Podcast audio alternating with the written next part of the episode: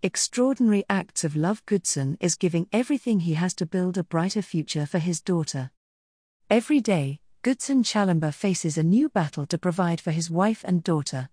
On a good day, he will find piece work, which will hopefully earn enough to buy the maize his family needs to survive. Goodson and his wife own a small field near their village in southern Malawi. Last year, they grew three bags of maize and ground nuts, food they have long since eaten.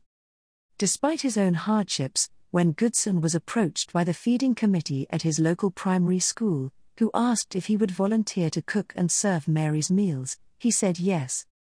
Phala is important because it gives the children strength and energy, he explains. It means they will not experience stunted growth. And so, each week, Goodson rises at 4 a.m. and walks to the school where he begins splitting firewood and fetching water.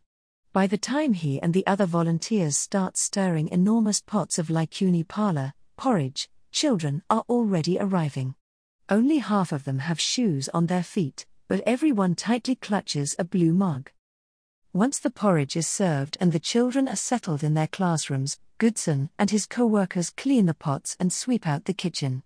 By the time Goodson gets home, it's 11:30 a.m.